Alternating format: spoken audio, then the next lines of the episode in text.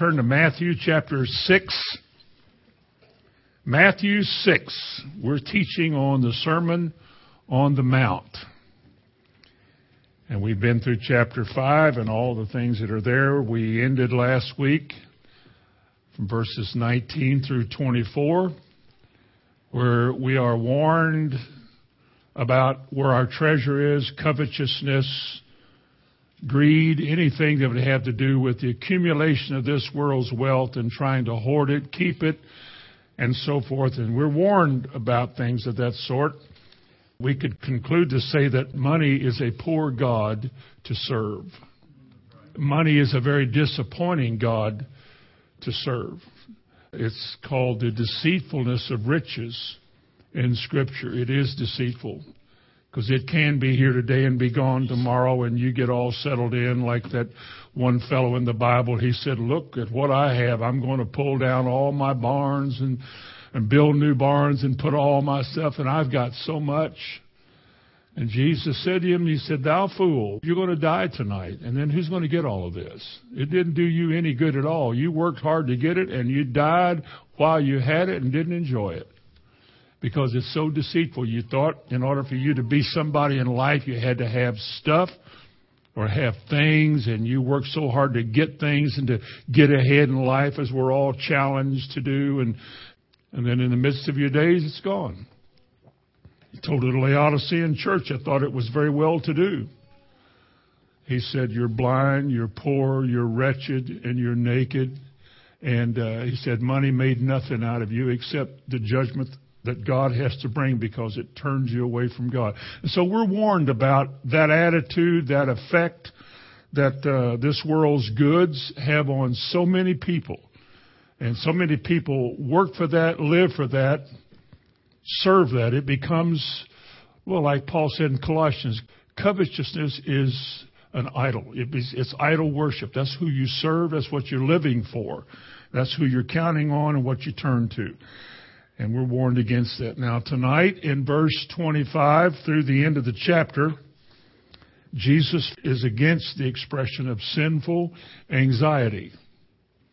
And you live in a world, all of us do, we live in a world that is full of anxiety. A world that is continually troubled. A world that is uncertain a world that has no real assurance that there'll even be a tomorrow, a world that's full of stress, stress promoted by the news media, by events. Because if you pick up a paper, it's all gloom and doom. Most of it's negative, if people read papers anymore. You're living at a time in which people are troubled and difficult, and they can't seem to get over the hump. And because of that, they are angry, they have bad attitudes. Uh, they can't control their their emotions so many times because of the uncertainty of life, and they really don't know what to do about it. And drug companies are making fortunes off of people's anxiety. Well, here's what Jesus said about anxiety, especially as it continues in the context of people who are striving to get and to have or worried about whether they will have or be able to tomorrow and all of that, have things and do things. Verse 25, therefore I say unto you, take no thought for your life, what you shall eat, what you shall drink, and what you shall put on. Is not life more than meat, and the body than clothing? Behold the fowls of the air, they neither sow, neither do they reap, nor they gather into barns, and yet your heavenly Father feedeth them. Are you not much better than they? Which of you, by taking thought, can add one cubit to his stature? And why take you thought for raiment or clothing? Consider the lilies of the field, how they grow. They toil not, neither do they spin. And yet I say unto you that even Solomon in all his glory was not arrayed like one of these. And in the days of Solomon, silver was like dust in the streets. Never a time in all of history has any kingdom been like Solomon. And yet God says that in all that he had and all the ways that he was arrayed and refined and his kingdom and himself was presented, he said it wasn't even equal to the lilies of the field. In verse 30 he said, Wherefore if God so clothe the grass of the field, which today is and tomorrow is cast into the oven, shall he not much more clothe you, O you of little faith? Therefore, take no thought, saying, What shall we eat, or what shall we drink, or wherewith shall we be clothed? For all these things the Gentiles seek after.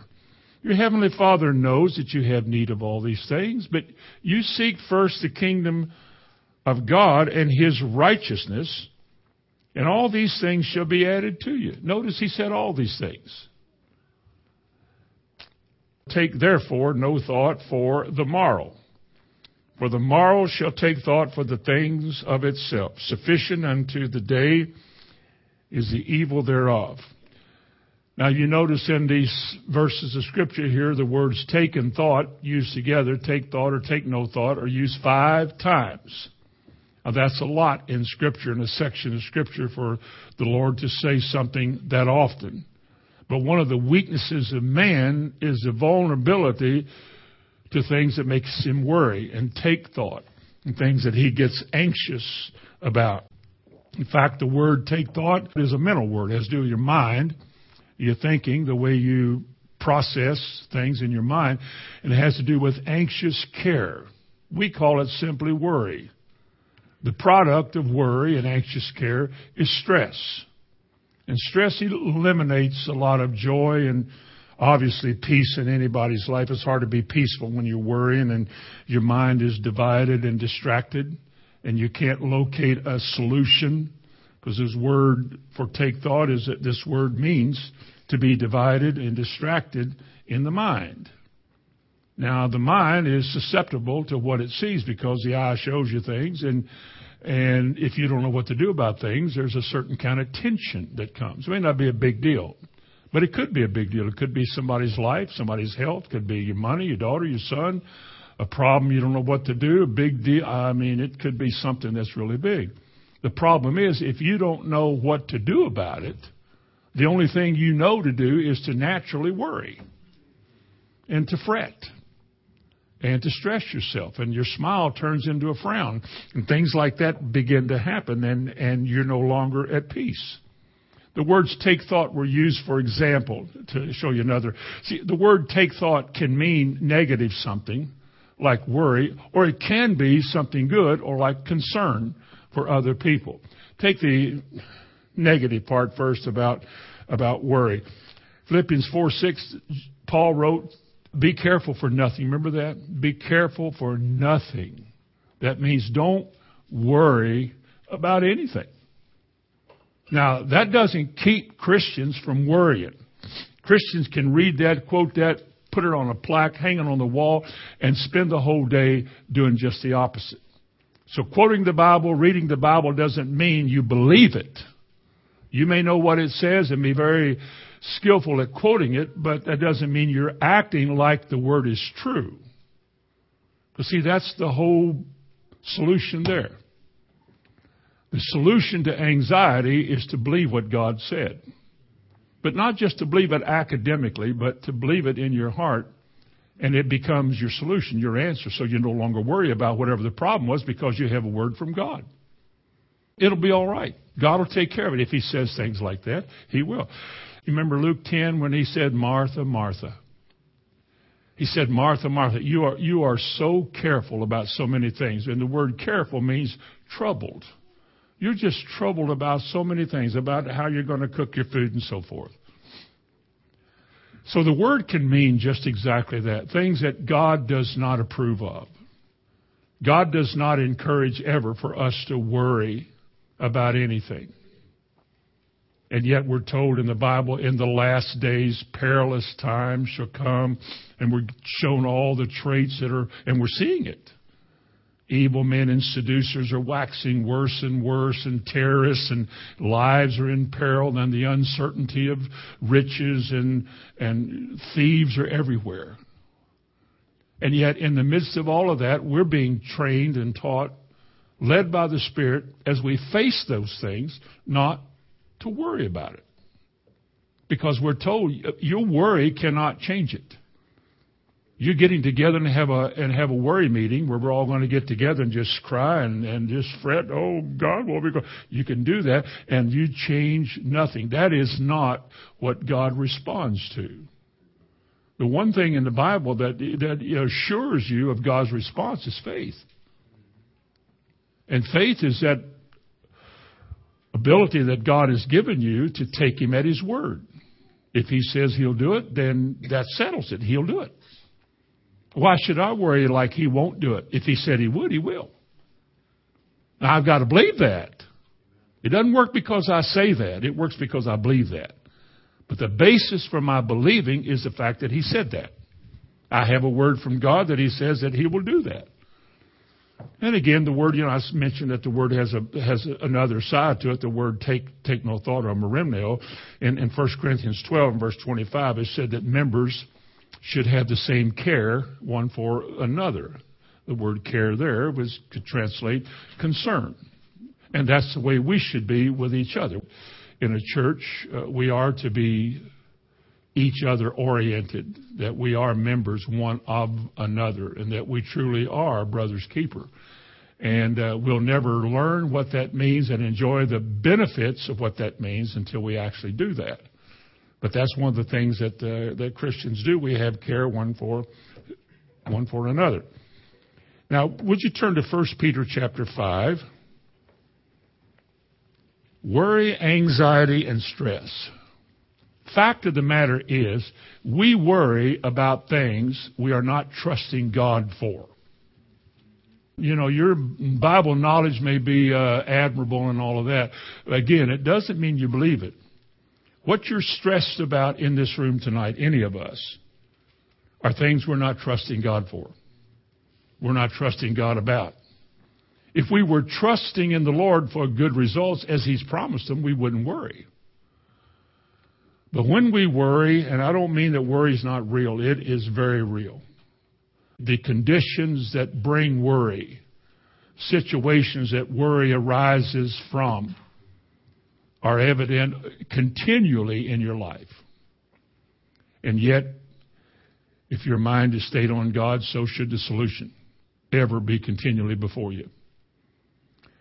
I think it's the people who don't pay attention to what God is saying, who don't hide the word in their hearts, who don't give the more earnest heed to the things that God has said, who tend to forget when trouble comes that God has already taught you what to do.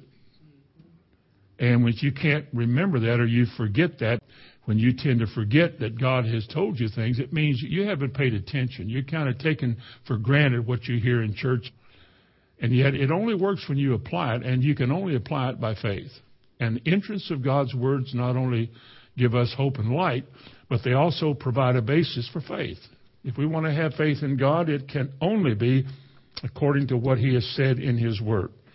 Now, in 1 Peter chapter 5 and verse 7, we're told to cast all of our care over on the Lord, and He cares for us, which means He's concerned for us.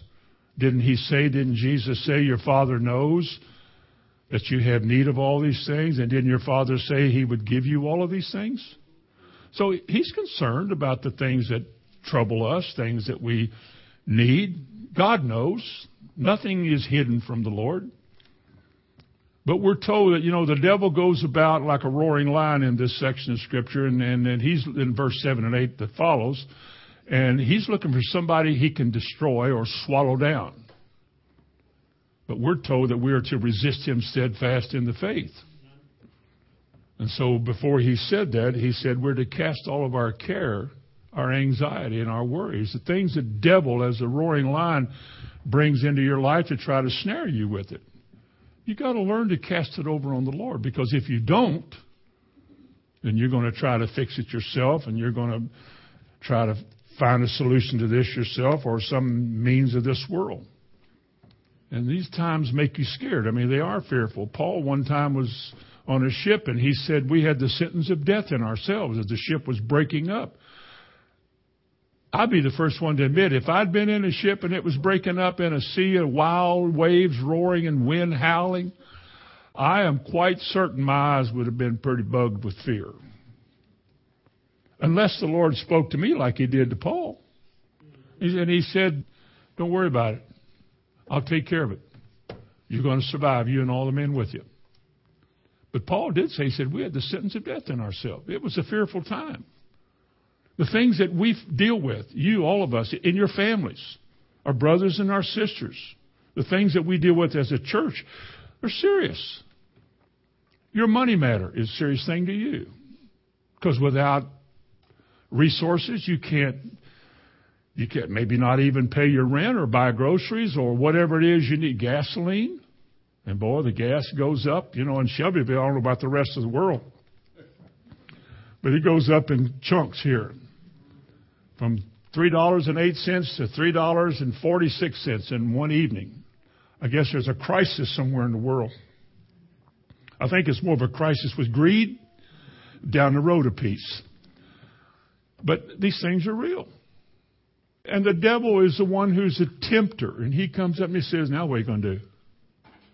You got to buy groceries tomorrow, and you better back off. I'm in Post Toasties and, and a hamburger. You know, because we things are getting pretty tight, and uh, you know your kids' bill at school. You got this thing at school, and then you got uh, this coming up, and your taxes are due, and whatever it is going on. You need some work on your car. The wash machine doesn't work. It's cold outside. You got a headache. You're going to have another baby. And you seem like, man, oh man, everything, everything is piling up. Well, I'm telling you what people fret over. You're going to have a what? Tell me no. Don't, don't tell me no, please. As though that's the end of the world. I mean, the things that people worry about uh, change their personalities over. It can affect a marriage. It's just worry or fear about, oh no, or whatever it could be. It could be health. You found some serious problem in your body, or you detect, or you're made to think that it's real serious, or you've coughing and you have a certain pain and you think, uh oh. You don't say, oh. The devil says, uh oh, that's, that's a sclobomyces thing that's going around. And, and if you're not careful, this, or you, the bird flu or whatever it is, and, and you can worry about it. You're given things to worry about. The whole world is geared to worry. I mean, the devil lies in darkness. Why wouldn't you be tempted to worry? Why wouldn't you have the constant thoughts coming against your mind, telling you that it won't work, it can't work, it's too hot, too, too cold, too far, too slow. What are you going to do now? Oh no. Why wouldn't the devil do that? That's the nature of darkness. Darkness has no light. There's no solution. You cannot see the end of anything. You're just wondering and hoping and, and, and you have no faith because you have no solutions. Well, I've heard the word. You go to church, but you don't have any faith. You have no faith because you're not making application of the word. In fact, in the time of darkness, most people can't even quote the word. And they've heard it for 20 years. That's why the devil is making miserable a lot of people's lives. Because he can. They are able to be done that to. Peter wrote, Cast all your care over on him. That's your anxiety. That's the very thing he spoke of in Matthew 6. Cast your worry on the Lord. Roll your way over on the Lord, Psalm 55 says. That's where it came from. Give it to God. You, you weren't made to walk through life overwhelmed, defeated, and cast down. That's not much of a light to shine in this world. You're living in a world in which people are stooped over and burdened with unsolvable solutions. Drugs don't help it. Drugs only temporary. People people take drugs as some form of an escape, usually from who they are. Most people don't like who they are. Drugs makes you feel like you're somebody else.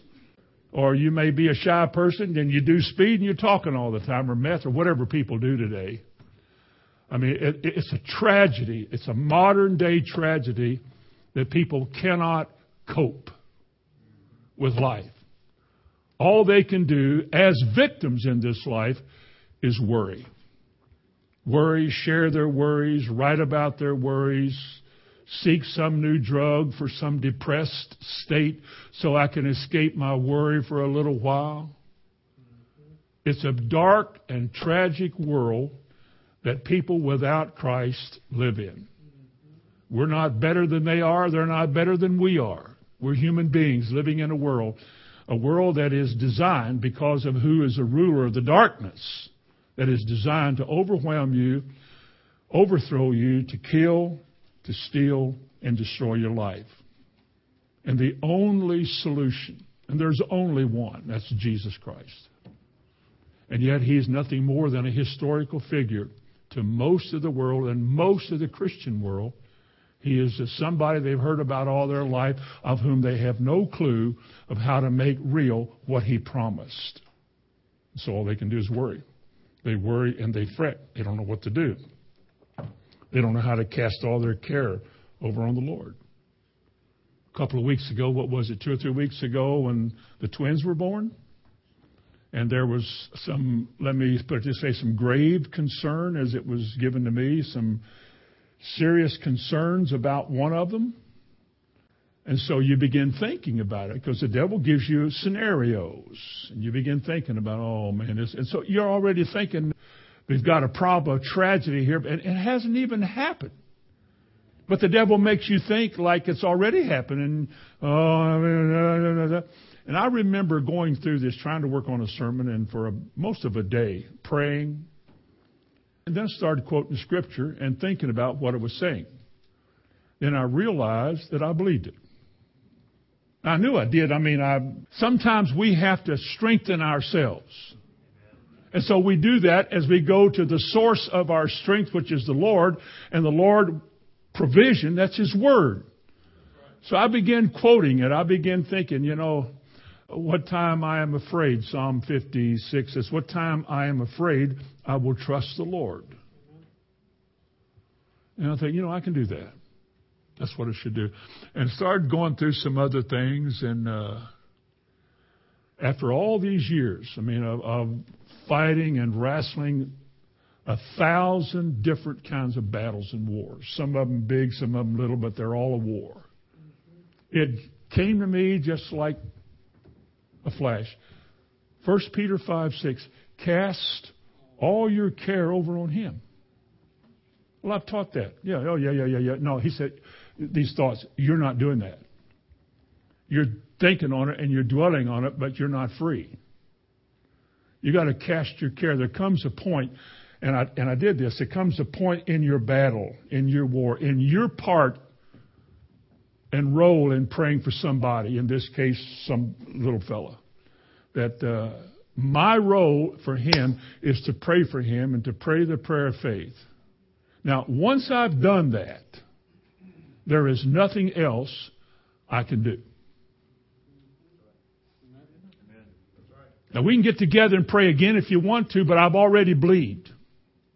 I'm glad for prayer. I'm glad for all day and all night prayer. I'm glad for that because that means that somebody's pressing in to, but once I have prayed myself, once I have released my faith for something, there is nothing more I can do.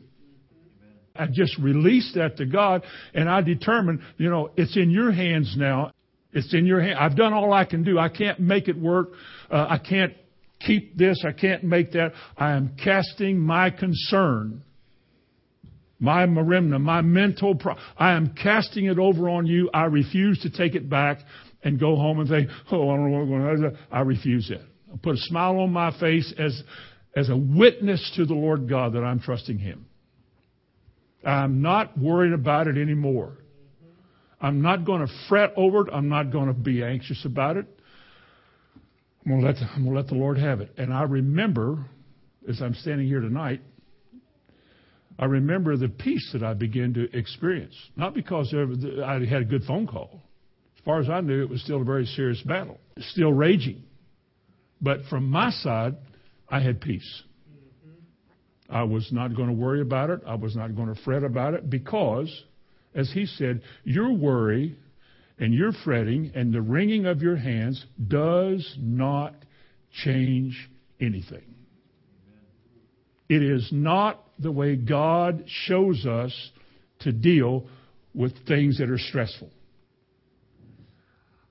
Our place is to find out what God said about something and trust Him for it. We're just going to trust Him.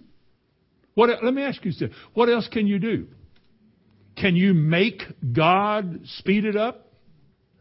Can you force God to do it quicker or your way? No, we're, we're walking through life as Christians. We're facing things that trouble us. All of us. All of us.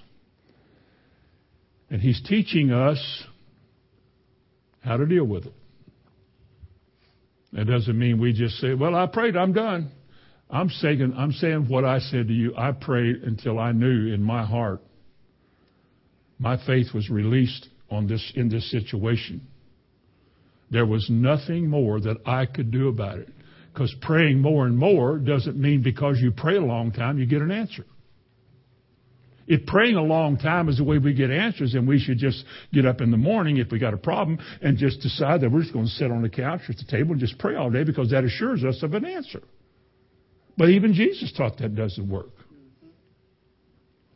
You're much praying, he said. You're not heard because of much praying.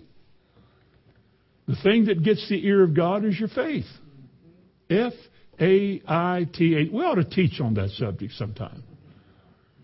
Because it plays such a prominent role in Christians' lives. I think we can make it, we can overdo some of that. I, I, I'm sure we can.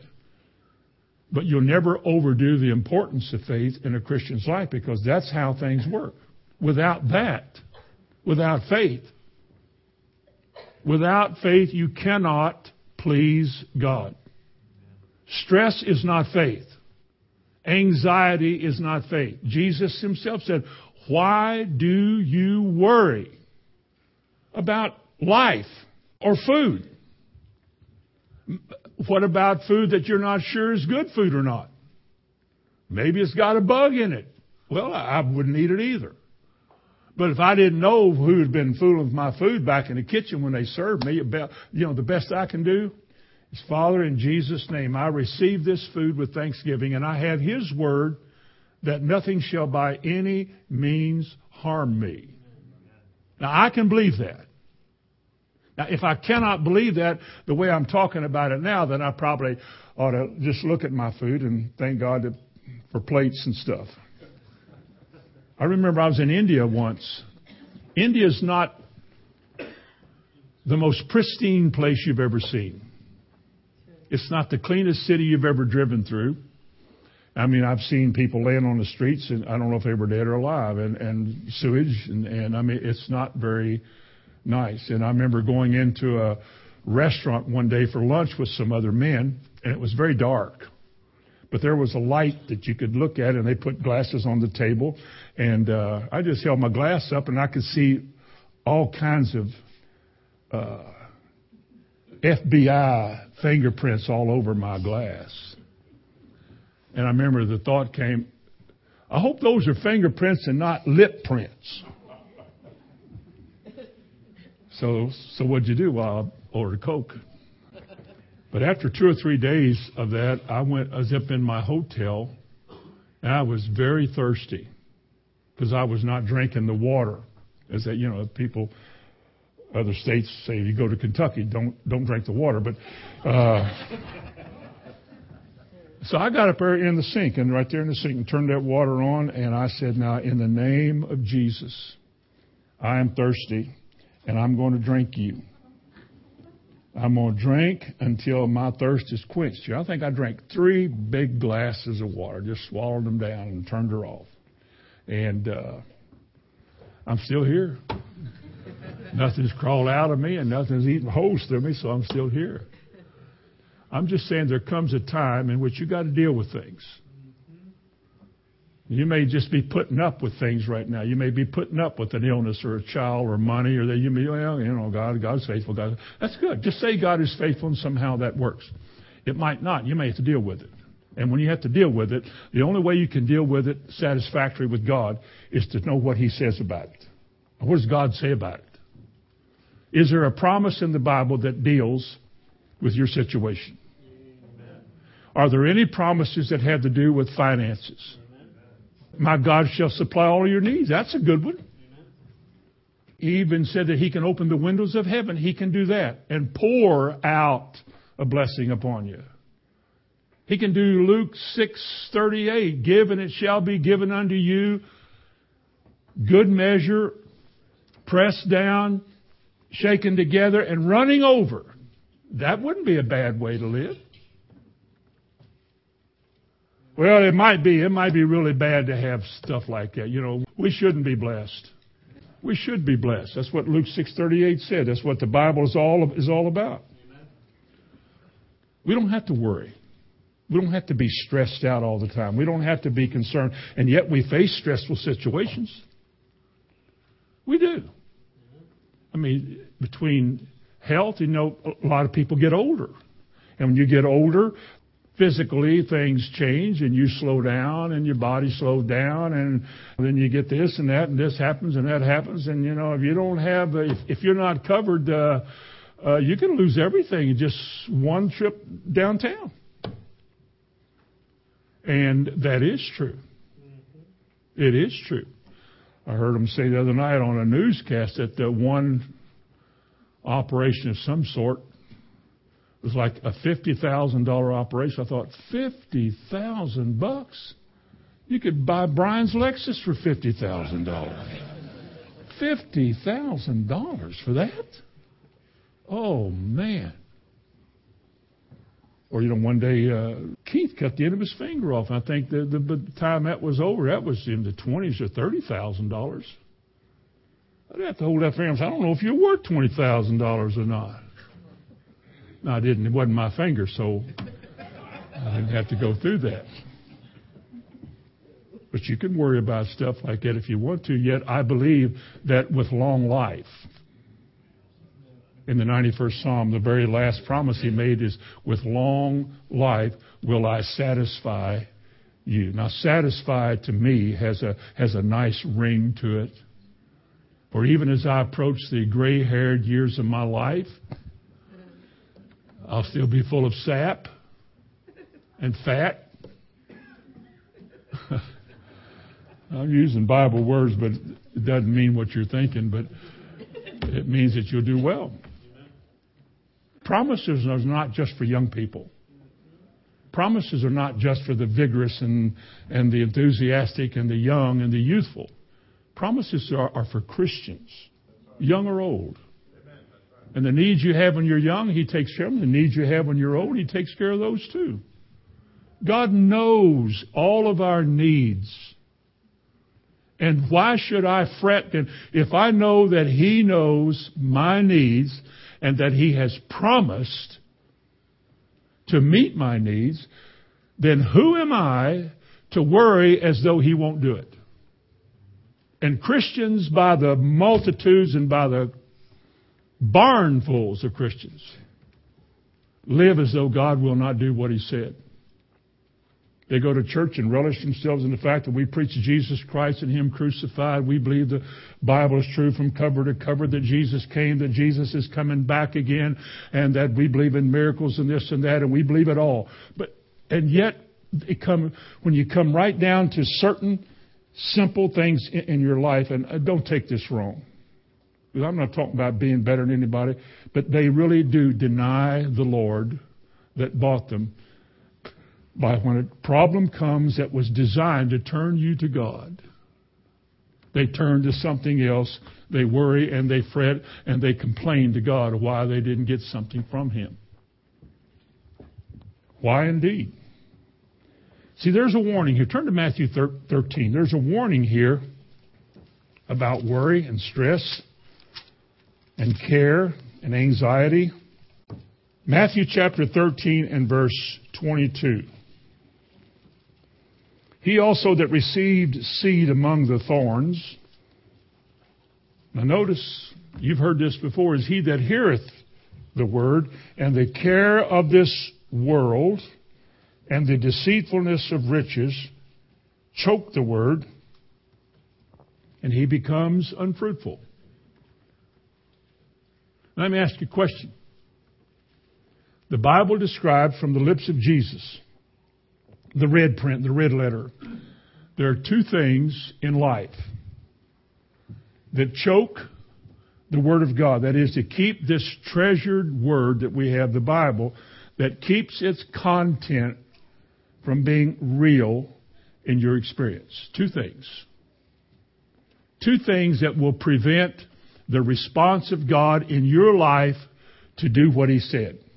You can point your fingers, well, God said, God said, God said, and, and I'm, I'm confessing, I'm confessing. There's two things that will keep that from not working. You know what they are?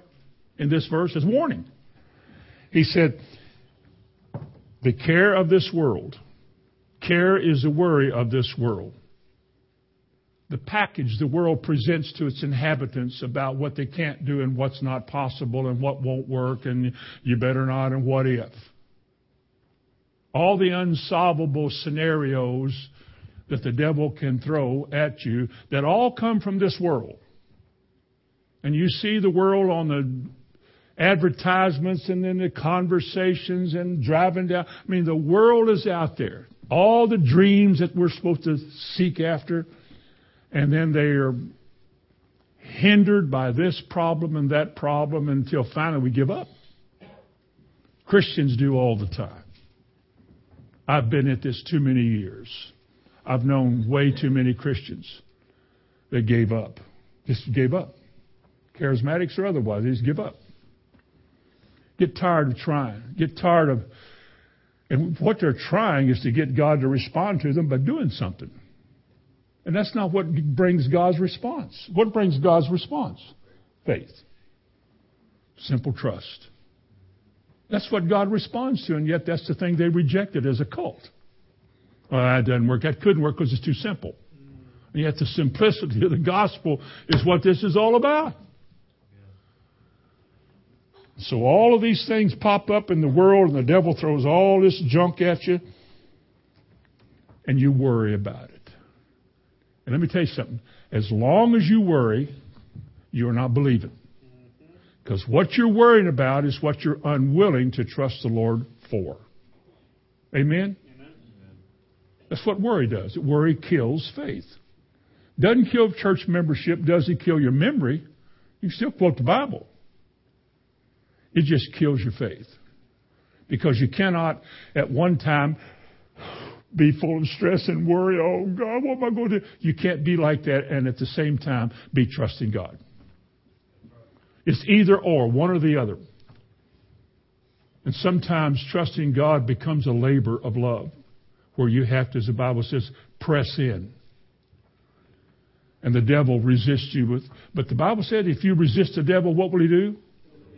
And what did 1 Peter 5 say? How we resist him? Steadfast in the faith.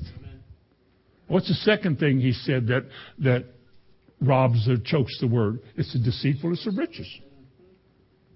You thought you could have it, be somebody, and do all that. Look how many wealthy people counting on money or thinking that money has made them somebody important are miserable people.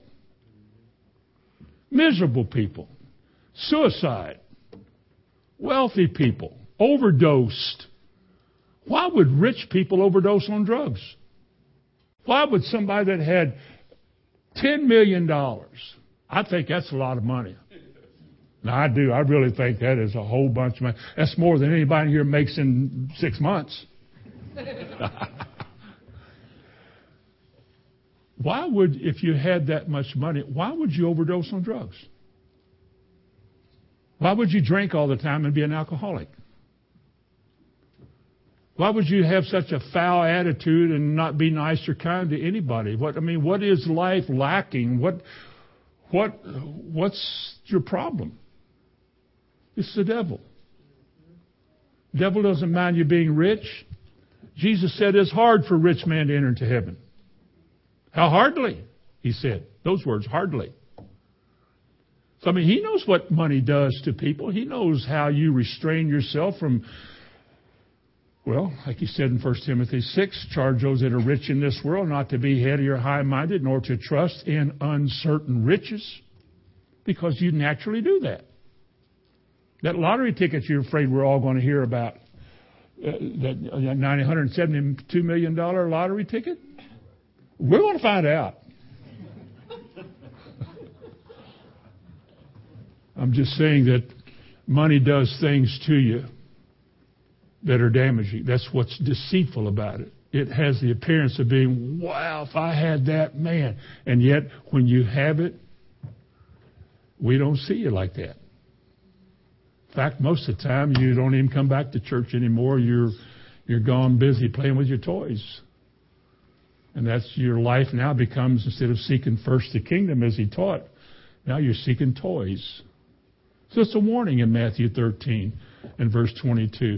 Two things that choke the word, that eliminate its power from being released in your life, is the deceitfulness of riches and the care of this world. Now, concerning the care of this world, I want you to turn with me to Matthew again, chapter 6. I want to show you four or five places in Scripture where Jesus used a phrase that nobody else used to describe, um, well, it wouldn't be a compliment, it, it would describe a rebuke. And it's in verse 30 of Matthew 6. Wherefore, if God so clothe the grass of the field, which today is and tomorrow is cast into the oven, shall he not much more do so for you? And how does he end that? Oh, what? Oh, you of little faith. It's, it's one single Greek word made up of two words, a compound word. Oligos, the first part, is the word small or puny. And the other word is the word for faith. So Jesus is saying, when you're concerned and you're worried about stuff, things, things that you have no right to worry about. God forbids it. And you worry about that stuff anyway, it's a sign that your faith is puny.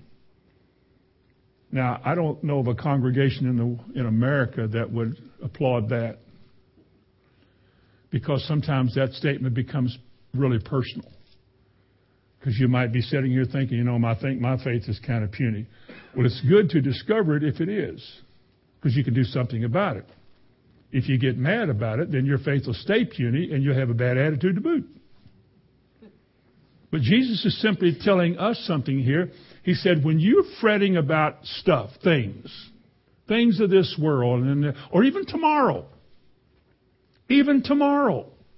Oh, what's tomorrow hold? When you're fretting about that, you're dreading tomorrow. Oh, oh God, he said it's the fact that your faith is little, puny, little puny faith. Turn to chapter 8.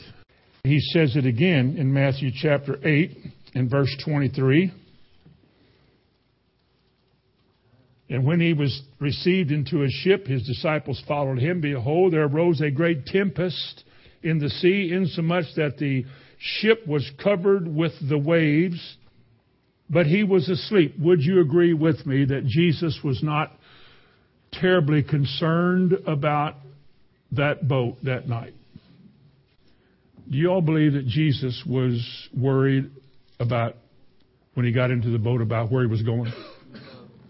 In the meantime, we're going to heaven. In the meantime, the good ship Zion that we're in, as the song says, you know, we're hitting troubled waters, waves, wind, things that turbulence, all kinds of things that uh, one slip and you're in the deep and you can't swim in that water and you're going to drown, you're going to lose your life. Something Jesus said, take no thought for. Wow. He was in the back of the ship asleep. And they woke him up. Don't you know that bothered them? I mean, I don't know what their faces look like. I've been on the Sea of Galilee. I can say that now. It wasn't turbulent when I was on there. I don't know what kind of boat. I've seen boats over there, uh, big shipping boats, and so they were in a boat and it was this way and that way, and you don't know if it's going to hold together or not. It's made by the lowest bidder, and so this thing can fall apart at most any any time. And it's getting pounded and hammered, and the waves are coming over, and it's it's starting to fill up the boat. And and and here in the back of the boat, you know, all of whatever they do, Jesus had his head on a little pillow. Mark four says he's back there asleep. And I know they kept telling, wake him up. You wake him up. No, you wake him up. No, you wake him up. Get Peter wake him up. He said he gave him the keys. Let him wake him up. Wake him up. So they woke him up. They said, Master, carest thou not? Carest thou not that we perish? That's what Mark said in verse 25. He said, Lord, save us, we perish. Were they worried? Were they stressed? Fully stressed.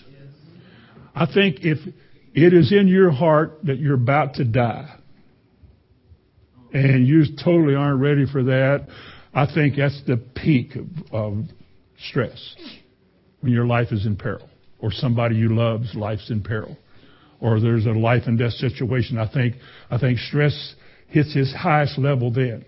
Probably the hardest thing to cope with, but it can be coped with. I know that. So they woke him up. Master, save us. We're perishing. What made him think he could save them? I mean, they they watched him do miracles all the time. I maybe he can do this one.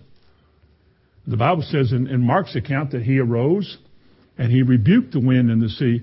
Be still! And all of a sudden, all of that turbulence and the water, it just kind of, and the boat was kind of rocking on a clear sea. The wind became just a, a little breeze. And they were they said to him, Lord, we perish. And, and, and Jesus said in verse 26 to his disciples, He said, Why are you waking me up? I was having a good nap. You know what he said to them? Why are you fearful? How many times does fear rob us of our faith? Because fear promotes anxiety. Mark's account, Mark 4 42, Jesus said, How is it that you have no faith? I think fear does rob people of their faith. And I think that happens far too much. Go to chapter 14. Chapter 14 and verse 22. You're familiar with this story too. This one's on the sea. Straightway Jesus constrained his disciples to get into a ship and to go before him to the other side while he sent the multitudes away. And when he had sent the multitudes away, he went up into a mountain apart to pray, and when the evening was come, he was there alone. But the ship was now in the midst of the sea, tossed with the wave, for the wind was contrary. They say the widest part of the Sea of Galilee when I was there was about eight miles across. Doesn't seem like it's that far, but if they were halfway across, I don't know where they were going from what point to what point, but if they were halfway there at this time of the night, they've been rowing pretty hard for several hours and they've only gone about four miles. Now, I would say they were, there was a lot of resistance to what they were doing. That the good ship Zion was going on its course to the other side and they were met with so much resistance that it was hard to keep to maintain encouragement to keep paddling because we're not doing so good. And then here came the winds, and here came the water, and here came the waves, and here came all the trouble. Verse 24 The ship was now in the midst of the sea, tossed with the waves, for the wind was contrary. And the Bible says, In the fourth watch of the night, Jesus came to them. It's dark, dark night, several hours later. And when the disciples saw him walking on the sea, they were excited. They said, It's Jesus. Praise God, he's here. Actually, the Bible says they were troubled.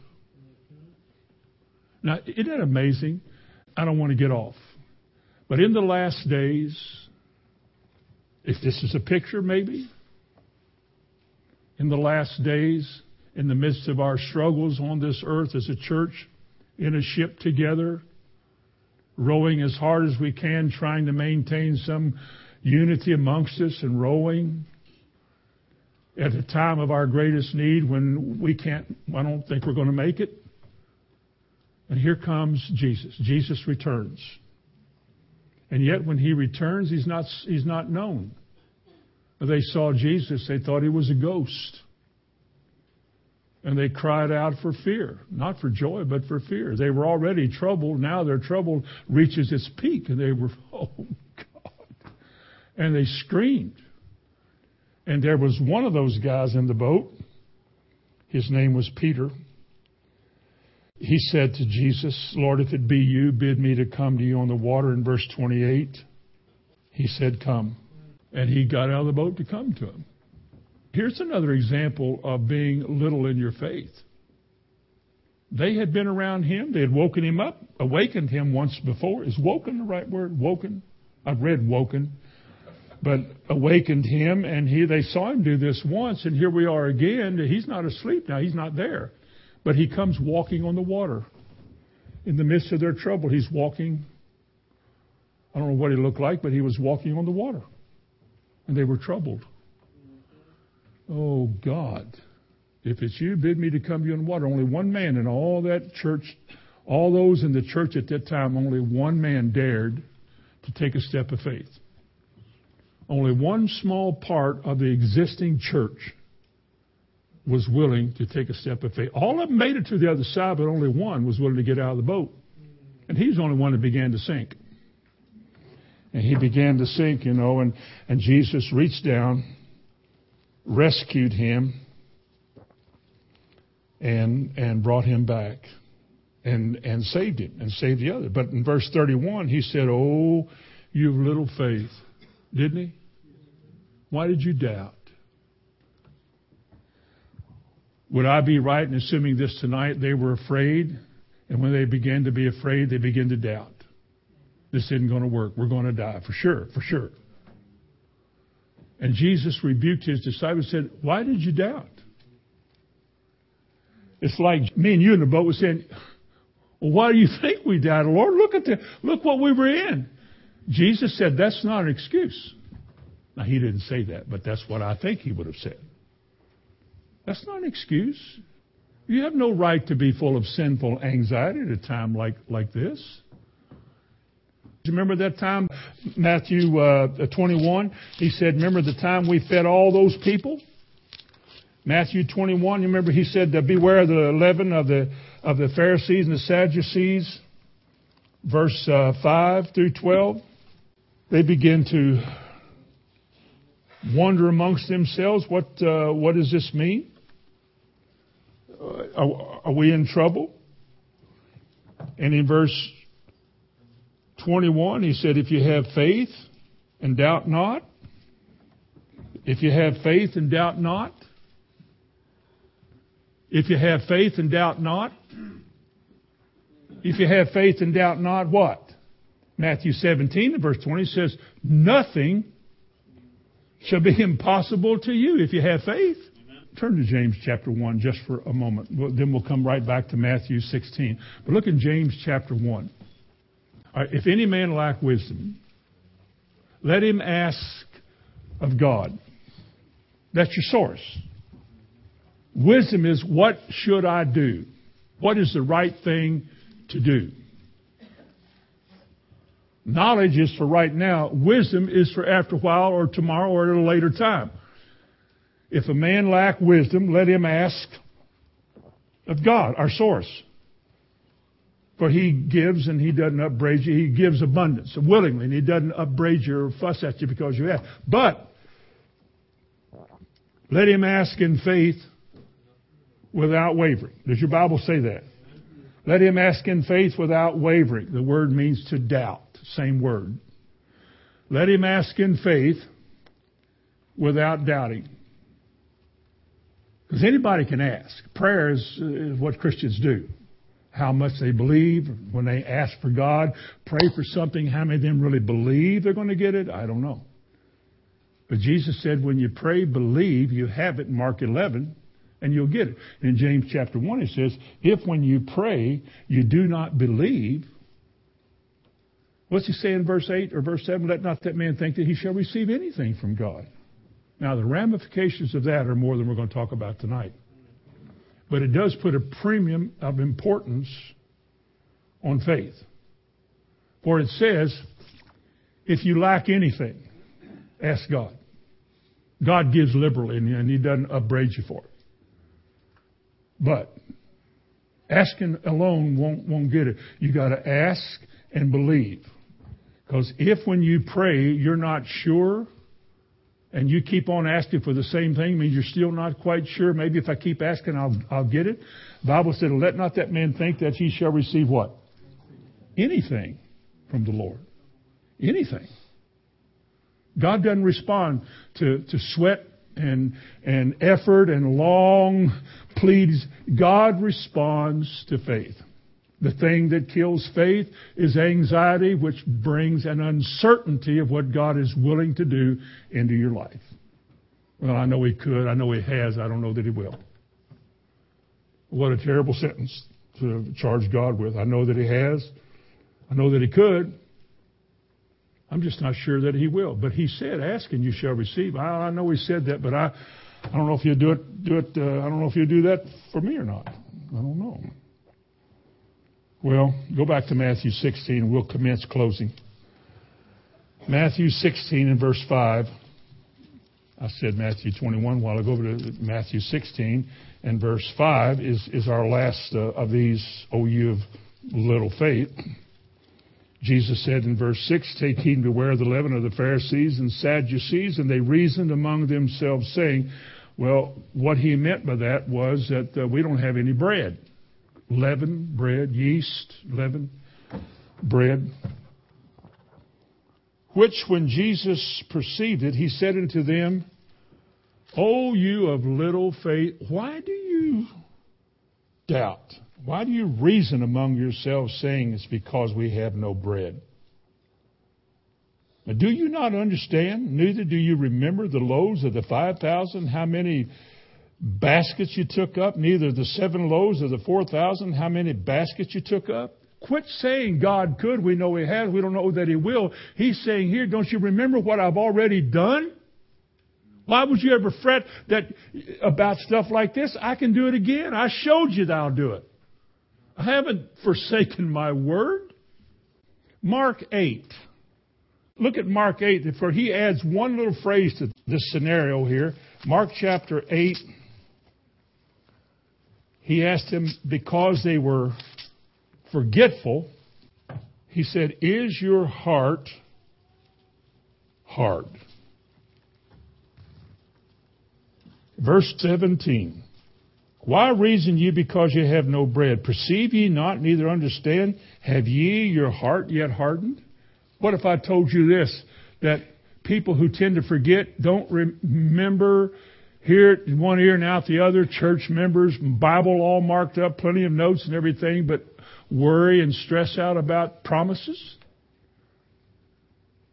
Could be that their hearts are hard. Jesus asked the question. He, he didn't say they were. He said, Have ye yet hardened your hearts? Have you so resisted what I've said? Have you so drawn back from the, from the sincerity of my words and you say, well, I haven't seen it happen over here. I didn't see it happen over here. And who's ever had this happen? Who's ever had that happen? Because I have no evidence in people down here. I can't trust God whom I haven't seen. Yet you got to come to the place where uh, let God be true and every man a liar. In Romans 3. Let God be true and every man a liar. Now, what's the remedy for all of this? Go to Psalms 55 and we'll close. Psalm 55, the remedy for worry, the remedy for all of these things. Verse 22. Here's what you can do and what you should do. This is what God has given to you. Psalms 55 and verse 22 Cast thy burden upon the Lord. And what will he do? He will sustain you. He shall never suffer the righteous to be moved. Let me read again. Cast thy burden upon the Lord. That's what 1 Peter 5 said. That's where, that's where this comes from. Cast thy burden upon the Lord, and he shall sustain thee. He shall keep thee or guard thee, protect you. He shall never suffer the righteous to be moved. Is that why Jesus said at the end of Matthew 6, seek first the kingdom of God and his righteousness? Because that condition alone uh, brings you into a place where God will always keep you. That's what he said. I didn't write this. Listen to these words. You can close your Bible. I'm going to read for you Jeremiah 17. I want you to hear this. Blessed is the man that trusteth in the Lord and whose hope the Lord is. Verse 8, here's the promise for those who trust the Lord, which is the solution for work, trusting God. For he shall be as a tree planted by the waters, and that spreadeth out its roots by the river, and shall not see when the heat comes, but her leaf shall be green, and shall not be careful in the year of drought, neither shall cease from yielding fruit. Who? The man who trusts the Lord. God won't make you trust him. He won't force you to trust Him. He says that's the solution. God can be trusted. He is reliable. God is faithful. He watches over His word to perform it. Some people have proven that. And I think it pleases God for you to prove that, to prove that He is, he is right. I looked at the word careful in the Hebrew and it said this word, this word describes uneasiness of mind as a result of the circumstances of life. That takes us back to where we started. Uneasiness of mind as it pertains to the circumstances of life. Something we should not do, something we don't have to do, but we can do. Really, the choice is yours because we all live by choices. All of us. You make a choice as to what you hear, whether yay or nay, but you'll make a choice. And God gives us the opportunity to do that to trust Him with all of our heart, to enjoy His benefits, and to put a smile on your face and let nothing get you down. We sing that. Don't we have a little song we sing? Something, does anybody know what the song is? Don't let the devil get you down. Amen. Bow your head with me. Father God, we thank you tonight in Jesus' name for your word, for the truth of it, for the power that is, is in it. When you send forth your word to this earth, you send it with the power of heaven. May it be released in us, and may we in turn release it in our lives, in our circumstances, and be more than conquerors in this life, and be overcomers, and prevail and triumph in all of our circumstances and have a living testimony to a lost world that there is hope. I ask you to bless these people here tonight, those that are watching. I ask you to bless them with that. In Jesus' name, amen.